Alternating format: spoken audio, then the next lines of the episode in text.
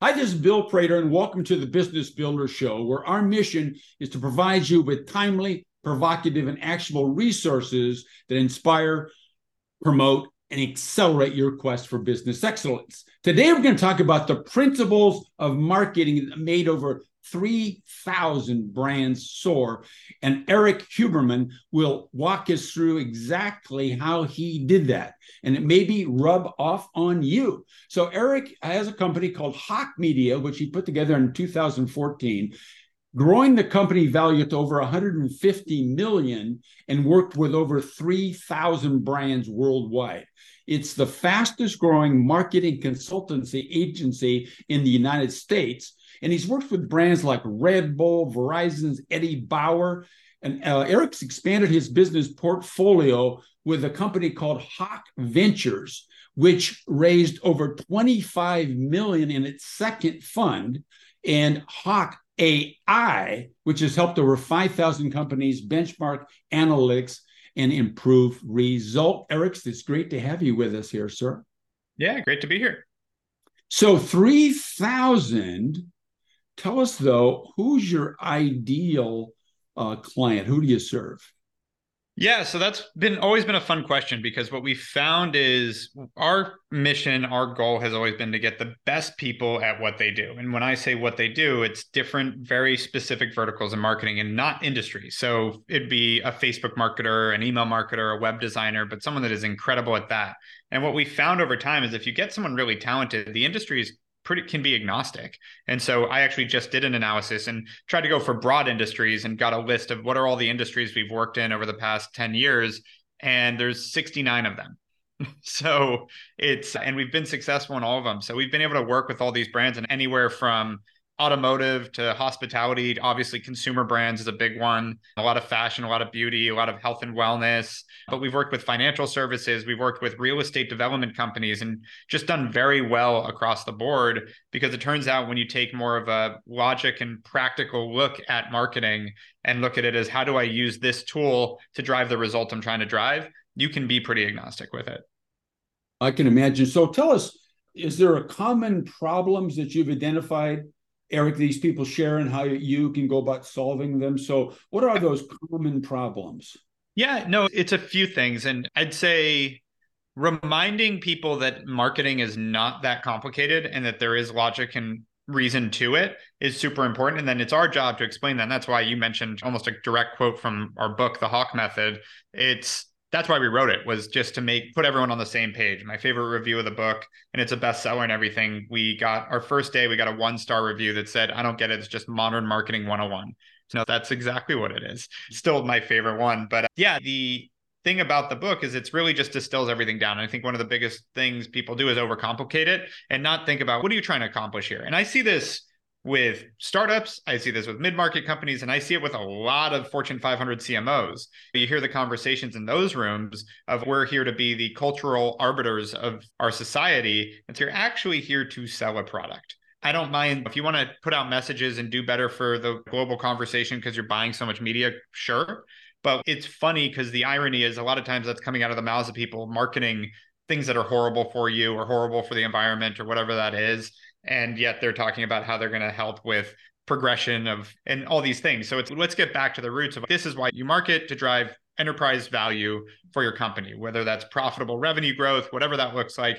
You're trying to create enterprise value for your business, increase stock price, private or public. That is legitimately what you're supposed to be focused on.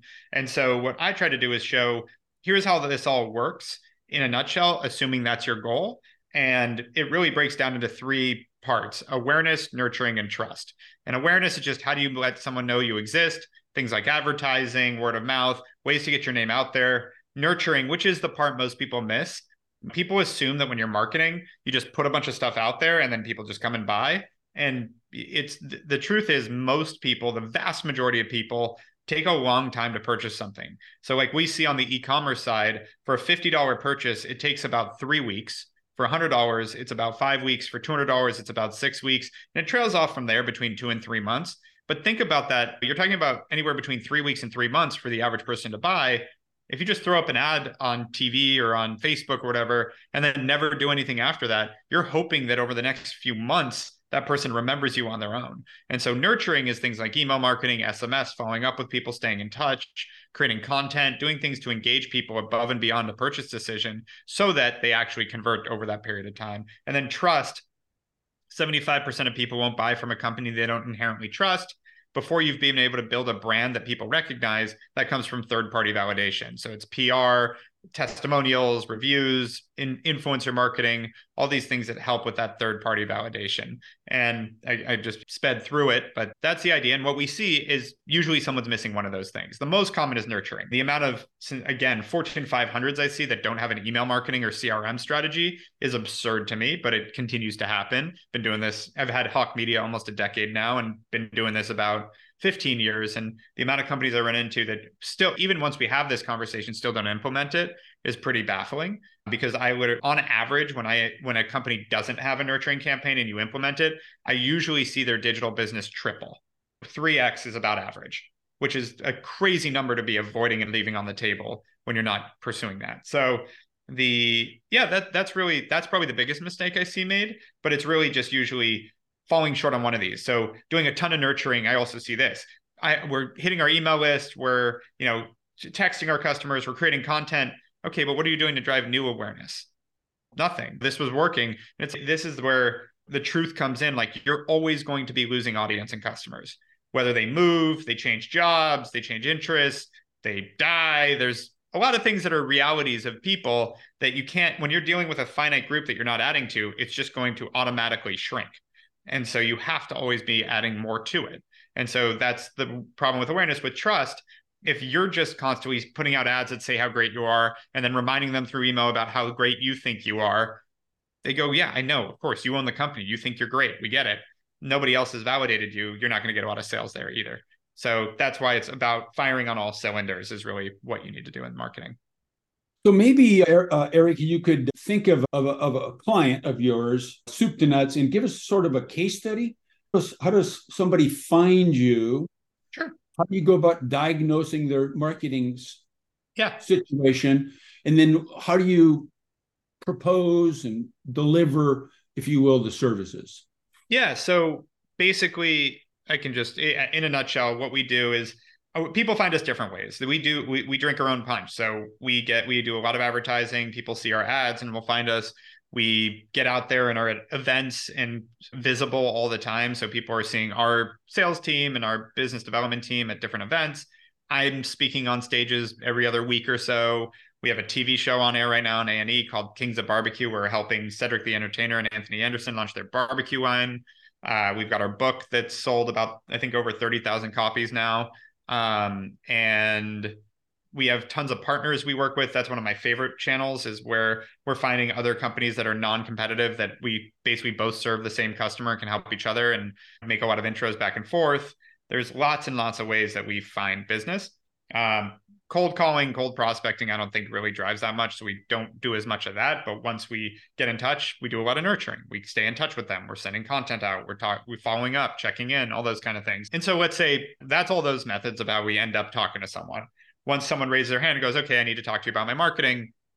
We the first step we do is we have an initial sort of discovery call. We tell them a little bit more about us. We ask a lot of questions about their business. We have a whole sort of sheet to go through and a list of questions that we want to get and then we usually ask for if they're already established, let's say, like they're not brand new, haven't launched yet, because that there's a kind of playbook we can put together based on the industry they're in of here's what we want to do to launch a business. And we've done a lot of those as well. And so in that case, it's budget driven. How much money have you raised? Because again, if they haven't launched yet, there's no revenue. There's nothing to base this off of other than what are what's in the coffers. Let's put together a plan that fits the budgets and goals you have. And here's what we think can happen. And so that's the new business everyone else will run an audit. And so you mentioned Hawk AI. We now have about 8,000 companies marketing and revenue and media data running through our pipes in real time. So we'll run an audit on an individual company based on the benchmarks of the industry and go, okay, so here's what you're doing. Here's what you're doing wrong. Here's where the opportunities are. Here's what we can help. Here's your financial constraints. So here are the things we can do. And we put together a list of we're going to take over your Facebook and here's what we're going to do there and your Google and we're going to take over your email marketing or whatever those are. But we menu it out and go, here's all the things we think we need to do based on what we discovered.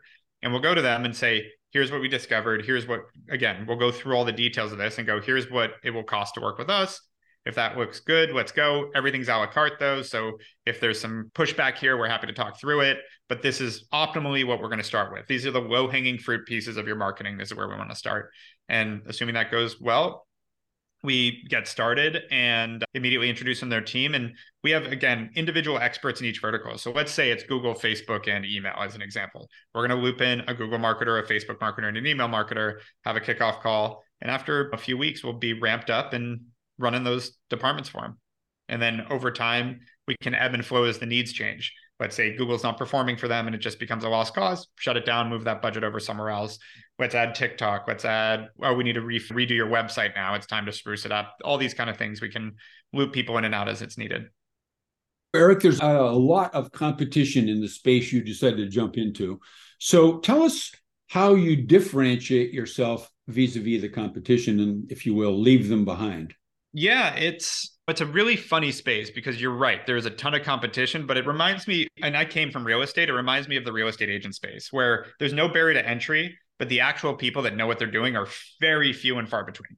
And yes, you can literally stand up a website tomorrow and say you run an agency and go sell some poor people that in poor in terms of I feel sorry for them. But that is a very common thing. I get hit up all the time by I feel bad, but I'm 17, 18 years old. I just started my agency, but I don't know anything about marketing. Can you help? I'm like, yeah, don't start your agency. Go to work for someone. Go learn. Like I didn't do this until I'd built and sold. I'd built three e-commerce companies, sold two of them, knew everything I could about digital marketing in the early days of it and then started helping other people do it went oh wow i can't find a single agency to help you because none of these guys are any good i'm just going to build my own little team so when people ask what's the secret to hawks growth number one actually know what you're doing and be able to grow businesses. It becomes really hard if you're on a hamster wheel of churning out business because you don't actually know. That's the thing is there's a there's very few really good digital agencies. I'm friends i'd say with a good portion of the founders of those agencies because there's so much business to go around for the good ones. We don't really like we know we're competitive, but it doesn't really matter because all of our competition are all these other agencies that there's 45,000 in the US that are over promising, under delivering, giving the whole industry a bad name. And that's where we struggle. We don't struggle when it's us versus one of the other big guys. It's not really a, the struggle because then it's more of a culture fit. They can go with one or the other. They take it sometimes, we take it sometimes. It's not a big deal and I don't know how an Omnicom or Dentsu or WPP feel, the really big guys feel about each other. I'm sure they're bummed sometimes when they lose a deal to one of the others, but at the same time, again, there's plenty of business to go around. And that the secret is be the best at what we do, but really easy to work with. And that's been our marching orders from the beginning. Is let's not make this complicated for our customers. Let's not be a pain to work with. Let's be really flexible, nimble, again, cost effective, all these things, but then let's be the best at what we do. Let's get the most talented people. Let's train the most talented people. Let's curate the most talented people. And let's have our method that we stick to that we know works. And then let's constantly watch for innovation. So, how we think about it now is that's where the venture fund came in. We're not tech people. I don't, yes, now we have a great tech team on the Hawk AI side, but that came through acquisition. We bought a tech company. Before that, not tech people. And the reason we did that was because I tried to build our own Hawk AI three different times with outside tech teams and wasted a million dollars and went, I got nowhere. So decided that was the move. And thankfully, now two years later, it's been amazing with that team, or almost two years. Um, but what we ended up doing was why don't we we have cash flow from the agency? Why don't we fund all the innovations we're seeing in the space and the things we want to see? And that's when we started investing. Is about well, we started investing off the balance sheet almost nine years ago with different innovative companies and companies FabFitFun was our first investment, Tapcart, which is a very big mobile partner to Shopify and has done incredibly well. And then we started to see two things. One, it was helping with innovation. And two, we were skyrocketing in terms of returns. And so we said, yeah, we should do more of this, raised our first small fund, made some really good bets there. And then, as you mentioned, raised our second fund that was we closed that February of 22 and yeah, I've been investing out of that. So we got involved in the innovation side. So the idea was, okay, so we're, let's be the best at what we do from a marketing standpoint. Let's then get involved in innovation and make sure that we're always staying ahead of the game and helping our clients do the same. And then let's now that we have this over 10 years, we've built this repository of all this data and all this knowledge. How do we automate that and leverage even more innovation with AI to actually truly be the best?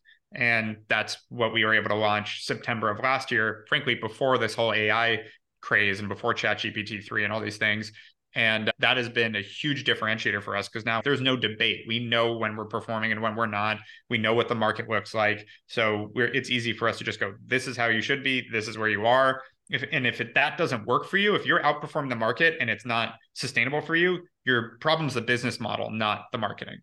And so it's things like that that we can have very objective conversations around now and know where if we're missing because we're not always perfect. So now we can also know, hey, we're falling short on this client with this. We need to fix this. This is what we need to do here. And we can be very prescriptive in that as well.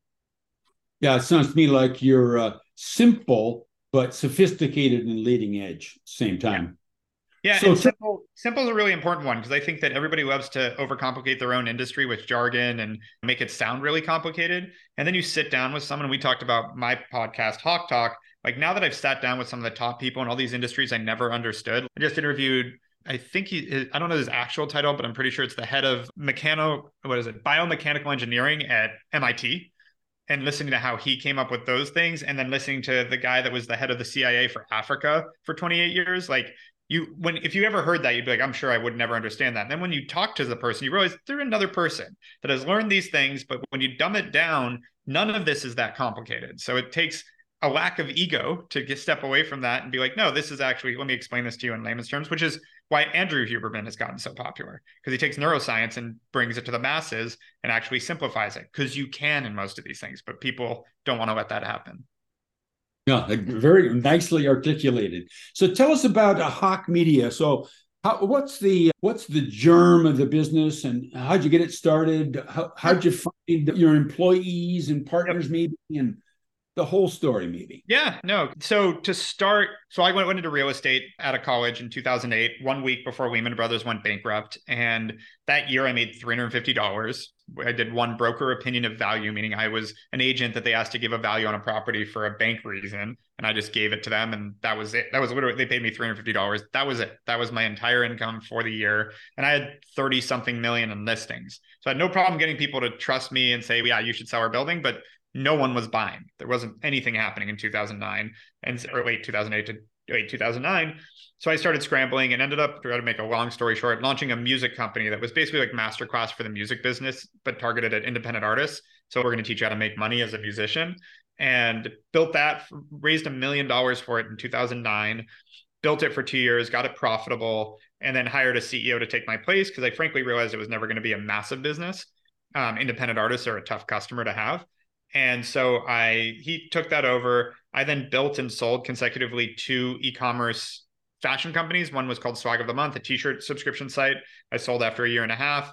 And then I joined the incubator called Science that had just launched Dollar Shave Club, advised there for their portfolio brands on the marketing side, and then helped them launch an activewear brand that we sold a year later to Bally Total Fitness. And then when I sold that, I didn't know what I wanted to do next. And I started advising. I advised for Bally Total Fitness. I was being this fractional digital CMO. I worked with Red Bull, Verizon. We mentioned Eddie Bauer, a few other brands. And just that's when I started trying to find people to actually execute. And that's when I found that agencies have no idea what they're doing. It was like, I didn't, re- I thought the problem when I had my own businesses were just like I was running into the few bad agencies. And then I realized, no, this is a market problem. Like people really aren't, and this is again 10 years ago, people really didn't understand how things were changing and where everything was still about oh how do we reach our demographic? It's like you can reach your demographic anywhere now social media and google. This is easy. That's not the conversation anymore. And so i realized how behind these people were.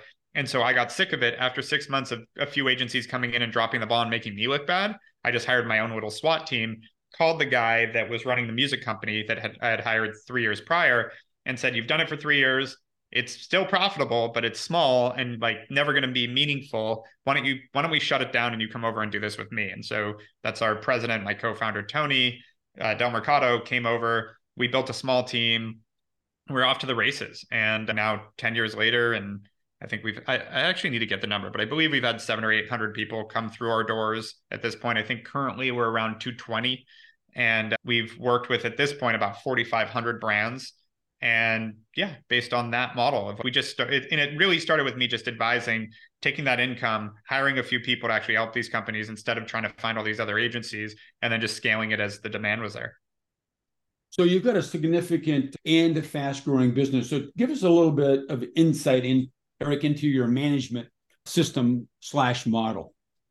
Sure. I really try to find what are the key different sort of how do I put it? And it's like the key verticals in the business, like that would be departments in that sense. But what I mean by that is I look at how we serve clients as one part of it, and that's our services team. And that goes from a head of services to a head of each channel. So head of Facebook, head of Google, head of email, and then down to the people actually practicing. And then so that's that is obviously the the majority of the company but with that, we also have a sales team, a marketing team, an HR team, accounting team, and finance team, I should say. I feel like I'm missing something. And then sort of an uh, overall operations where we have legal, tech, technology, IT, that kind of stuff. And I think I've got covered everything there. But uh, and then the idea is they're like having a head of each one of those. And then we have a few ancillary things. We have Hawk AI and Hawk Ventures as examples. Like those don't fall into those. We have our M&A team, which currently sits outside of that and just reports directly to me.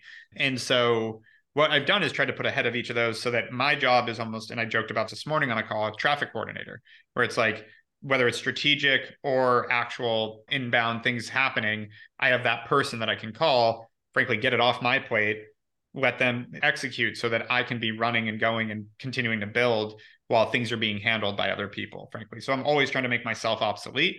And then it also allows me strategically to go, okay, what do where based on the KPIs and all the things that I'm seeing in the business, what's the weak points right now? So we let's say we know this is our benchmark of where we want to be uh, across every KPI oh, and look, this one's missing this benchmark. Who's in charge of that? This person. Let's go talk to them. Let's strategize with them and work with that person on how are we going to get that to where we need it. So it's always allows me to see and honestly it feels whack-a-mole sometimes but it's figuring out where the things and it, I, what i've learned about running a business in general is it's always organized chaos i don't care what size business i don't care how buttoned up it looks on the outside there isn't a single company in the world that is not organized chaos and so that being said it's figuring out how to manage that in a way that streamlines the management of that chaos. I, oh, here's the issue. Who do I go to with this that has more insight than me? Go talk to them. Let's strategize together. Let's figure out a fix and move forward. Because there's a hundred things getting thrown at you every day. You need to be able to move through them very quickly. So I, I can tell listening to you, you're very strategic in your way you think. But do you put together an annual business plan kind of a thing for your organization or how do you go I'd about? Generally, yeah, and not necessarily a, an annual business plan, but more of annual goals, annual initiatives, and then we adjust on a quarterly basis. And so that's really what we try to do is like we try to starting now, frankly, getting into late September here, we start planning out how next year is going to look and what the goals are, what we're trying to achieve, and then what we need to do to achieve that. And we make those predictions, we make those set those initiatives, and we all agree on them. And then from there, frankly, again, you're going to get surprised. You're going to think that you need to do XYZ to get this done.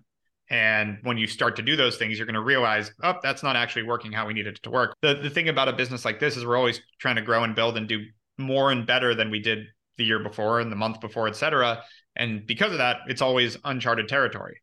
So like we don't know. We're going to try a bunch of stuff. We're going to make some educated guesses, and then we're going to have to adjust based on how that's going. So, what do you feel uh, Erik is holding you back right now? Currently, I would say we last year we got I don't know, like we we made a lot. We how do we put it? I slowed down a lot of the expansion just to see what was going on in the world because we had a lot of headwinds happening just across marketing in general last year. And so I slowed things down and it turned out taking your foot off the gas in the way that we did just hurt us more than helped us. Yeah, we saved money, but we actually had less growth because of it. And so catching up is basically where I'm at right now without trying, without breaking something too bad. I'm trying to catch back up and get back ahead of where we were a year ago, which is which we're making a lot of progress on, but that is like the part the challenge right now is getting back to that cadence of momentum that we had. Because I we did it to ourselves. We stopped our momentum ourselves. Erik, how can our listeners get a hold of you? What's the best path for yeah. potential customers, potential employees? What's the best path to get yep. in your in basket? Yeah, on all social media at or slash Erik Huberman, and then on the customer side, like we we allow for a free marketing audit for anyone that needs it. So feel free at hawkmedia.com is the easiest place for that. Okay, excellent. Erik, uh, tell me, is there a, a, single question that maybe I should have thought of and asked you that I didn't think of or ask? And uh, tell us then the question and the answer to that. Yeah, I would say people a lot of times want to know what the secret sauce to our growth has been. We've grown organically, bootstrap. We haven't raised any money. And it's what I've found is there's a level of, as the leader, you have to just constantly, incessantly be driving and pushing. And that never goes away. And there's no, I hear a lot of people talk about having, oh, yeah, I'm going to hire a leadership team that's just going to run my business for me. And until you're ready to like literally give up your business, because I, some, this is actually a good Side note, friend of mine told me they did that a year ago. We were at an event together. He's, yeah, we got a CEO. He's taken over. I'm out. I'm going to chill on a ranch. This is going to be awesome.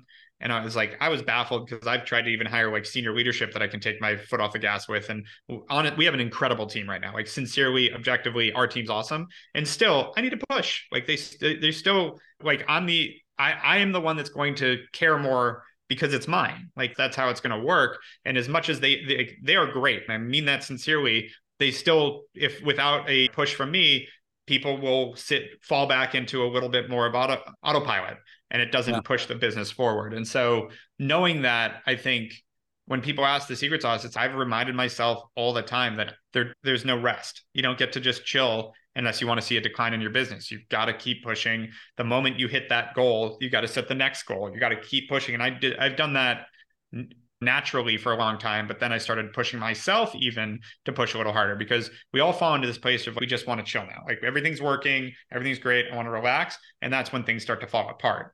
And so it's actually really important to constantly find that next opportunity, that next way of growing. You cannot rest on your laurels in this business. And I think when again people ask for the secret, be great at what you do, be really easy to work with and pleasure to work with, and keep pushing all the time. And it's been a decade. It doesn't get it doesn't go away. Said. Thanks, Erik, very much. Yeah, thank you.